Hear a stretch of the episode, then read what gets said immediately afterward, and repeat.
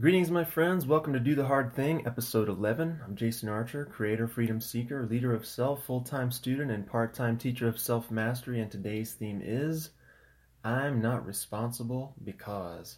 So turn up the volume, put down the distractions, and let's kick this off. Now, have you ever started down a path that you felt held a great deal of meaning for you? Then, for whatever reason, you couldn't move toward the outcome you wanted to create, whether it was a mental, physical, or spiritual target you sought. It didn't matter there was some part of you who refused to move. This podcast is born out of that specific idea. Do the Hard Thing is an exploration in human movement. So, in today's environment, among a great many people I interact with on a cursory basis outside of my primary circle, there's a common thread woven through much of the words I hear fall from their lips, and they boil down to one singular idea I'm not responsible because. I'm not responsible for being here on time because traffic was bad. It's not my fault for missing the deadline because guys in accounting didn't get the reports to me in time. Don't blame me for dinging your car because you parked too close to the line.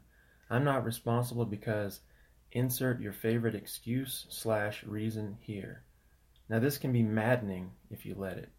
And I've literally had people look me straight in the face and tell me what they can do and when they can have it done and then turn around and break their word without even so much as an acknowledgement or a commitment to regain any lost trust created in those moments. Now, I recently had a woman, for example, join my gym here in Phoenix, then later quit a few days from her renewal date. Cool, no problem. We love her anyway, hope she's successful wherever she goes. Yet she got upset when we charged her for the upcoming month. You see, we don't do contracts, we simply ask for 15 days' notice which is clearly noted on the documents that she signed her name to. And rather than openly discuss her issue with the charge, her first move was to dispute the charge with the credit card company.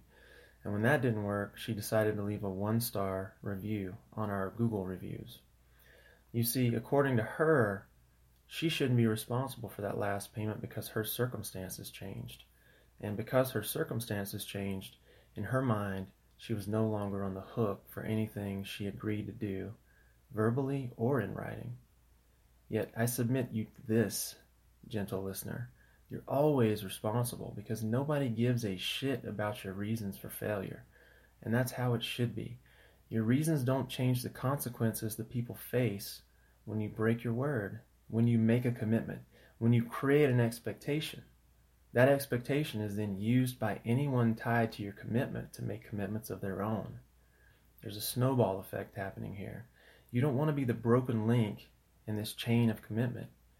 You are, if you are, you'll soon find that rather than working to fix that broken link, it's simply removed or replaced in order to create strength and the potential for outcomes that serve everyone involved. So these people who are, quote, not responsible because they keep law offices in business. They're the reason contracts are required when dealing with anything significant. You'll know this all too well, especially if you've purchased a home or secured a loan of any kind, as my wife and I recently did. Uh, there were more than a hundred pages of deed, title, escrow, and all kinds of financing and disclosure documents signed in the presence of a notary that were all required to be executed or there would be no deal. Not one, zero, none. So now I signed the contract. I chose into the deal. The bank doesn't care what happens in my life. It doesn't care about my circumstances. It simply expects payment on the first of the month. I wouldn't be able to send in a note saying the dog ate my checkbook. How about you let me out of the mortgage I agreed to pay? Now, surely you can see I'm not responsible for that payment, Mr. Banker Guy, right? And whether I pay the bank or not, I'm responsible for the outcome I create. I make my payments and I keep the home, or I don't make my payment and I lose the home. I'm responsible. That's the agreement I made. Either outcome is on me and on no one else. And that's how it should be because that's what I agreed to up front. So, again, no matter how many sad stories I can come up with to tug on the heartstrings, it doesn't matter. Now, if we take this concrete example of our new home purchase a little bit further, it looks like this. So, not only did I choose to buy another home and obligate myself to the bank, I'm already obligated to another bank for a second loan on the existing home we currently live in. So we chose into this home in addition to the new purchase because we want to create a rental property. So being the enterprising person that I am, I jumped on the process of getting this place rented. In just about a week, I had it rented out to a, a fantastic uh, young lady who has a young child, and I committed to them to have this place move-in ready in just a few weeks. No problem. I mean, the place is, the new place, for example, is only a mile away from this place, and we really don't have all that much stuff to move, so shouldn't be a problem. But I forgot to tell you about the fact that the new place is being remodeled, and it has no usable kitchen, or bathrooms, or flooring, or paint, or any other creature comfort you can imagine wanting in a place in order to separate your lifestyle under a roof from the lifestyle you'd experience as a homeless man under a bridge. Now, naturally, I put a few guys to work over there as soon as I could. We agreed on tasks, on price, on deadlines.